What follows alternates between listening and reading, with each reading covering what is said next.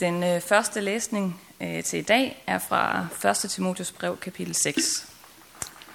Og vist er det, at Guds frygt sammen med nøjsomhed bærer lønnen i sig selv. For tomhændet kom vi til verden, og tomhændet skal vi gå ud af den. Har vi føde og klæder, skal vi lade os nøje med det.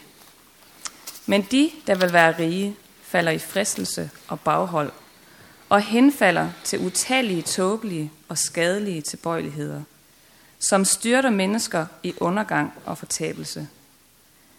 For kærlighed til penge er roden til alt ondt. Drevet af den er nogle blevet ført bort fra troen og har voldt sig selv mange smerter. Men du, Guds menneske, skal holde dig fra alt dette og stræbe efter retfærdighed, Guds frygt, tro, kærlighed, udholdenhed og sagtmodighed. Strid troens gode strid.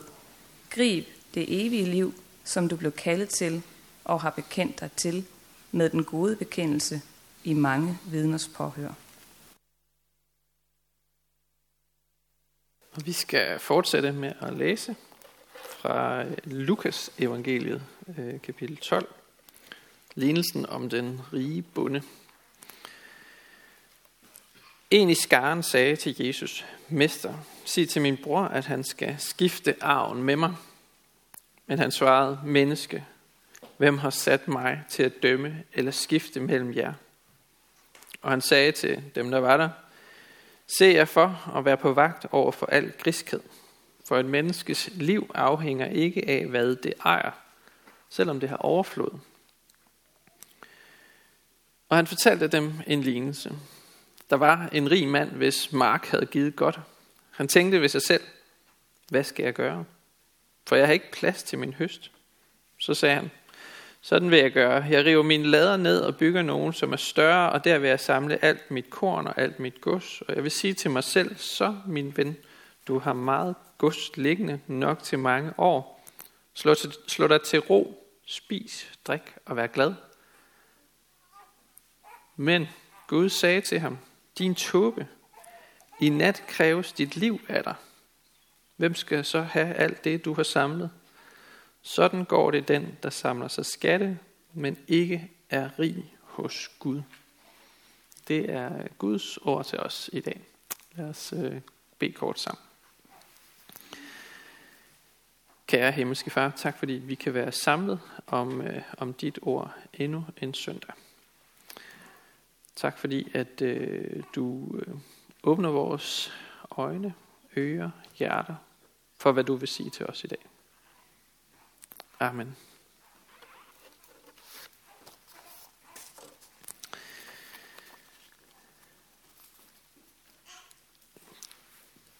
Tomhændet kom vi alle sammen til verden med tomme hænder.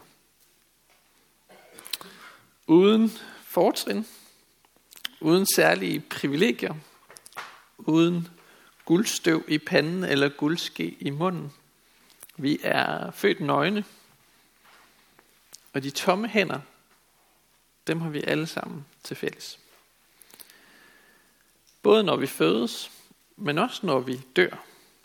Vi kan ikke tage noget med herfra. Som vi kom ind i verden, på samme måde skal vi forlade den. For nogle år siden, der var jeg på Mosgård Museum op ved øh, Aarhus.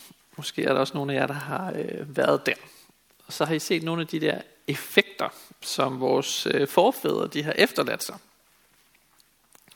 Og en af de ting, der slog mig, som ligesom havde noget med den her tekst at gøre i dag, det var, at jeg lagde mærke til, at øh, nogle af dem, som var blevet begravet, de havde fået en mønt med sig i munden. Øh, til at betale færgemanden, er sådan tanken bag.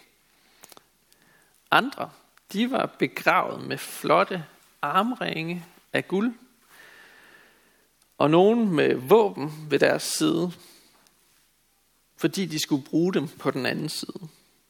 Og der var endda meget velstående mennesker, der fik tjenestefolk med sig i graven. Det er virkelig en absurd tanke. Man havde altså en forestilling om, at vi fik noget med fra den her verden. At vi kunne tage noget med sig. Måske er det sådan indlejret i os som mennesker, at det har vi lyst til at tro på. At det er sådan, det er. Men med kristendoms indtog i Danmark, der forsvandt de her skikke.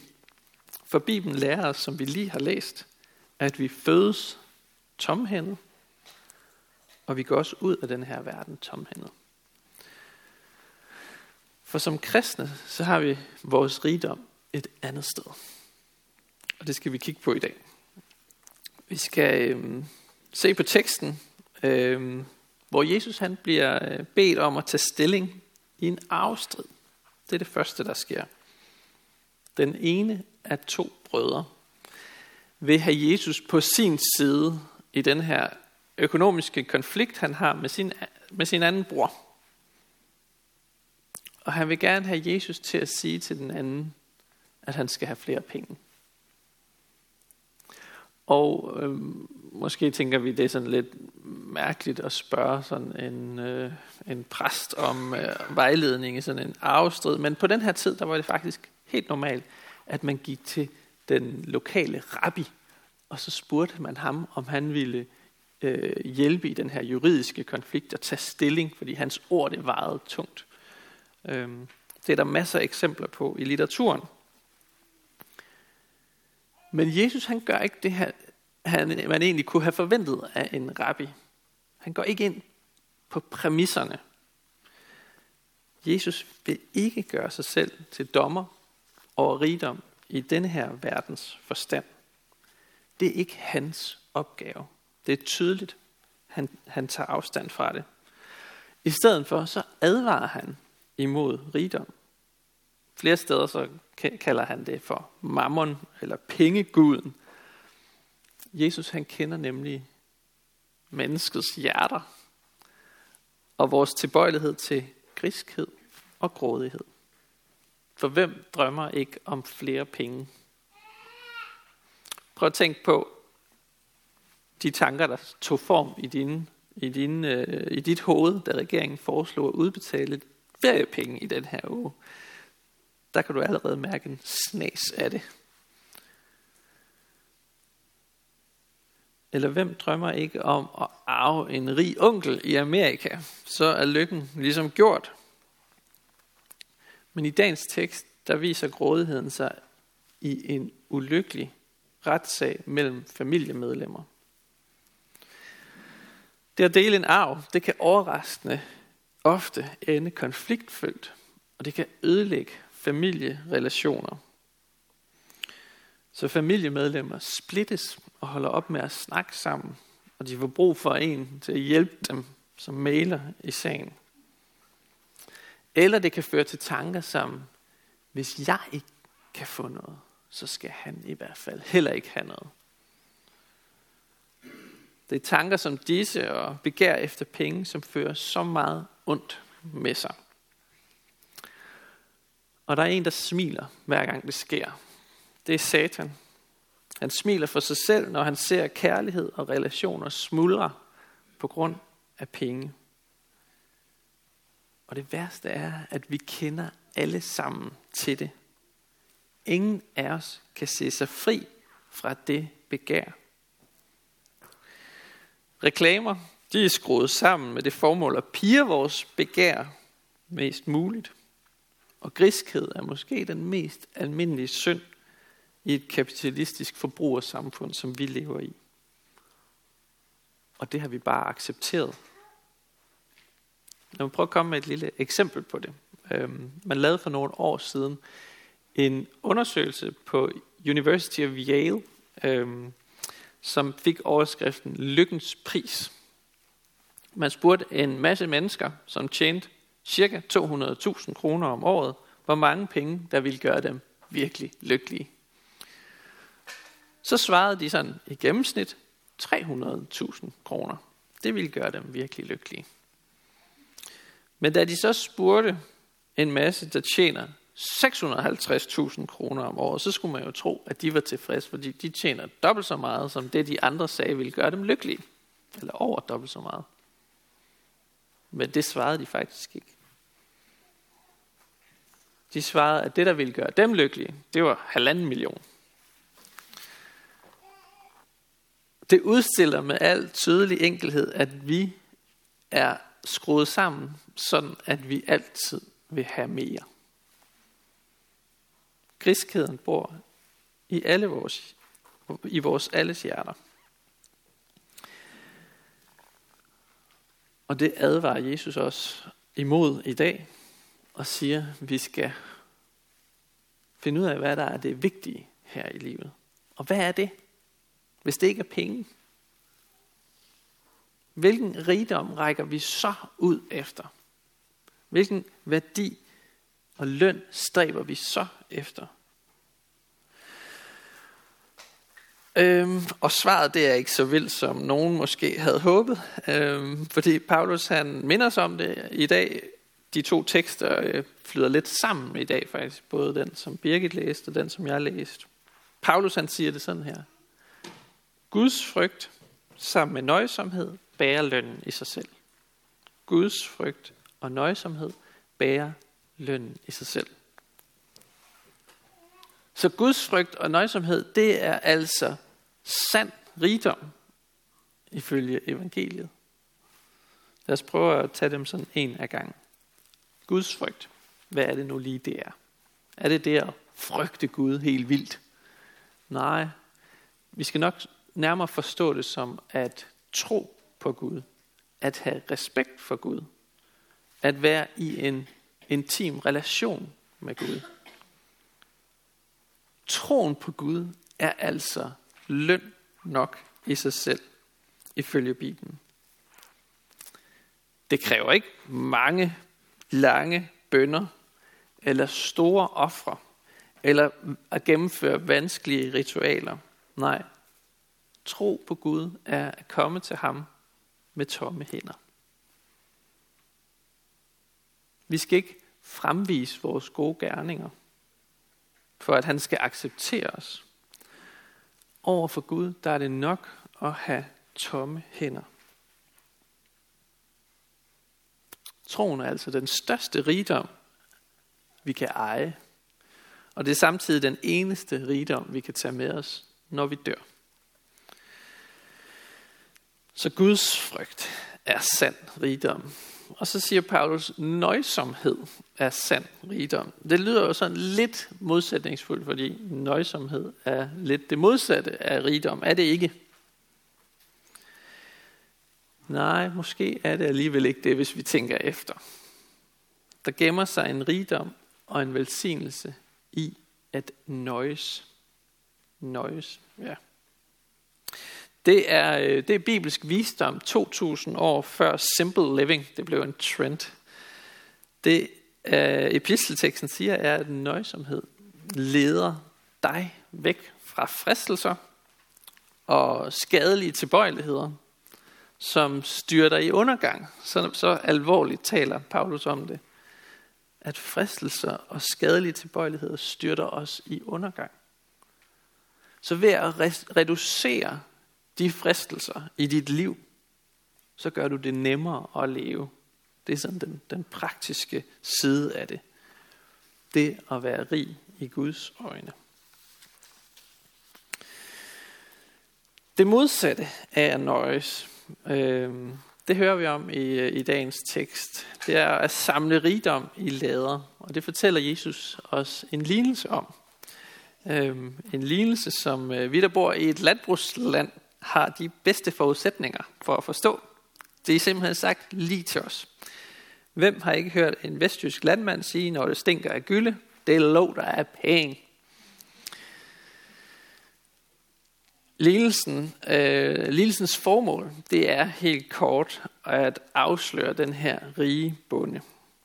Bundens fokus, det er at blive rig i den her verden. Men det er slet ikke så vigtigt, som han tror. Det vigtigste, det er at blive rig hos Gud. Der er ikke noget i vejen med at få en god høst, som man ikke har plads til. Der er heller ikke noget i vejen med at rive sine lader ned og bygge nogle nye, fordi der er brug for pladsen. Og den rige bonde, han citerer endda Bibelen, når han siger til sig selv, slå dig til ro, spis, drik og vær glad. Det er altså ikke en kættersk tanke. Det står i prædikernes bog, kapitel 2, vers 24. Der, hvor kæden den hopper af, det er, at han er fuldstændig opslugt af sig selv. Han siger sådan her, han tænkte ved sig selv, og så sagde han, jeg, jeg, jeg, jeg, jeg, mit, jeg, mig selv og min. Der er ingen andre øh, personlige pronomener i den tekst end ham selv. Så mange gange siger han det. Han er fuldstændig opslugt af sin, egne, af sin egen verden. Han rådfører sig ikke med andre. Han ser kun sine egne behov. Han har ikke øje for andre. Han tager sine beslutninger i ensom majestæt. Og som jeg læste i en bibelkommentar, hans overskud havde ligget mere sikkert i maverne på de fattige. Han glemte, at alt hvad vi ejer, selv livet, det er en gave fra Gud. Den rige bonde, han havde ikke gjort sig sådan særlig fortjent til den her gode høst. Det var ikke sådan, at han havde gjort noget øh, super godt, og så velsignede Gud ham ligesom med en særlig stor høst. Nej, Gud han gav, gav væksten, mens han sov, står der et andet sted i Bibelen. Men jo, jo rigere han blev, jo mere isoleret, eller jo mere fokuseret på sit eget blev han. Og jeg tror, det er lidt en risiko ved rigdom. Det er, at jo rigere man bliver, jo større mure bygger man om sin rigdom for at beskytte den. Han troede, han havde ret til sin rigdom at han kunne ligesom holde fast i den og selv bestemme over den. Men Jesus han kalder ham faktisk et lidt grimt ord, tåbe. For det, som vi ikke kan tage med os, det tilhører ikke os. Det er vi bare forvaltere af. Kun Guds barmhjertighed kan vi tage med os. Et menneskes liv, det afhænger altså ikke af, hvor rig eller hvor fattig du er, eller hvor meget du ejer. Livets værdi er givet os som en gave, uden at vi har gjort os særligt fortjent til den. Og den løn, vi så har i vente, som, som Bibelen taler om, den skyldes ikke, hvad vi har gjort, men hvad Jesus har gjort for os. Da han døde for vores skyld og købte os fri af den dødsskæld, vi var fanget i. Han betalte løsesummen for at få os ud af det dødens fængsel, hvor vi var spærret inde. Derfor er du, som tror på Gud, rig på den gode måde. Rig på den gode måde. For du kender vor Herre Jesu Kristi nåde, at han for din skyld blev fattig, skønt han var rig, for at du kunne blive rig ved hans fattigdom, så er alt andet sekundært. Vi hørte også i søg først Guds rige og hans retfærdighed, så skal alt det andet gives jer i tilgift. Den rigdom, vi har i Jesus, den overtrumfer al verdens rigdom med tusind millioner milliarder gange, som min søn ville have sagt. Øh, i Jesus, der har vi en uvurderlig skat, som holder gennem økonomiske kriser og falit. For den værdi, han giver, den afhænger ikke af aktiemarkedet, eller bruttonationalproduktet, eller skattetrykket. Nej, den valuta, som Jesus han deler ud af, er Guds ords løfter om tilgivelse, fred, kærlighed og vidshed om et liv efter døden. Det er en valuta, der ikke devaluerer, og som ikke pludselig mister sin værdi. Det er en valuta, der, der holder på den lange bane og ind på den anden side af døden.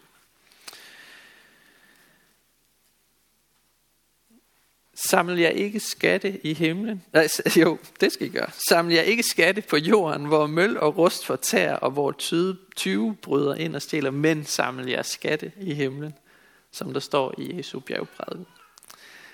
Lad os altså huske på, at den rigdom, vi har fået betroet, ja, selve livet, er en gave fra Gud, som vi forvalter på bedste vis, men som vi i sidste ende må give slip på. Og lad os huske, at over for Gud, der står vi altid med tomme hænder. Og det er rigeligt.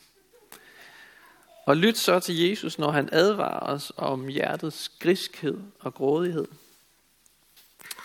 Ordsprogenes bog siger det sådan lidt sjovt faktisk. Øh, når du vender dit blik mod rigdom, er den borte, for den laver sig vinger og flyver mod himlen som en ørn. Sådan står der i Ordsprogenes bog. Tænk på det næste gang, du køber noget dyrt. Forestil dig, at det pludselig får vinger og flyver mod himlen. så tænker man sig måske lige en ekstra gang om, inden man bruger sine penge. Du får det nemlig ikke med herfra. Kun de tomme hænder. Lad os bede sammen med dem. Jesus, tak fordi du er den, der giver. Lad enhver, der har det økonomisk svært, finde sand rigdom i dig. Og lad enhver, der har økonomisk overflod, finde sin sande rigdom i dig. Styrk os i indbyrdes kærlighed og udrust os med nådegaver til fælles gavn og opbyggelse. Og lær os at række ud over egne behov. Vi beder dig for menighedens børn, både de fødte og de ufødte. Beskyt du dem og lad dem få lov til at vokse op i troen på dig.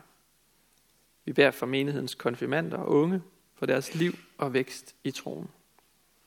Vi beder dig for ægteskabet og dem, der lever alene. Giv os din kraft til at leve efter din vilje. Vi beder dig for skærn, by og omegn, at du, Jesus, må blive kendt, troet, elsket og efterfulgt. Vi beder for Niels Jørgen Fogh, menighedens vejleder, at du må styrke ham i hans arbejde og holde os alle fast på Bibelens grund. Vi beder dig om, du vil være nær hos alle, der er ramt af sorg, sygdom og lidelse. Giv os mod til at være til stede og visdom til at lindre smerten hos hinanden. Hør os, når vi i stillhed hver især beder for en, vi kender.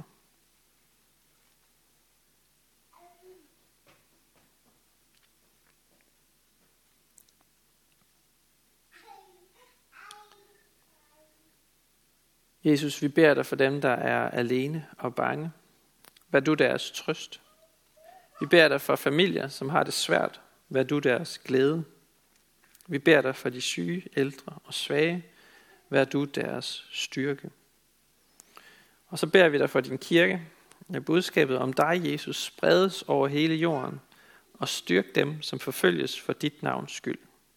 Vi beder for vores folk, for alle, der er blevet betroet magt og autoritet. Hjælp dem og os til at værne hinanden mod uret og vold, og kom så snart og gør alting nyt. Amen.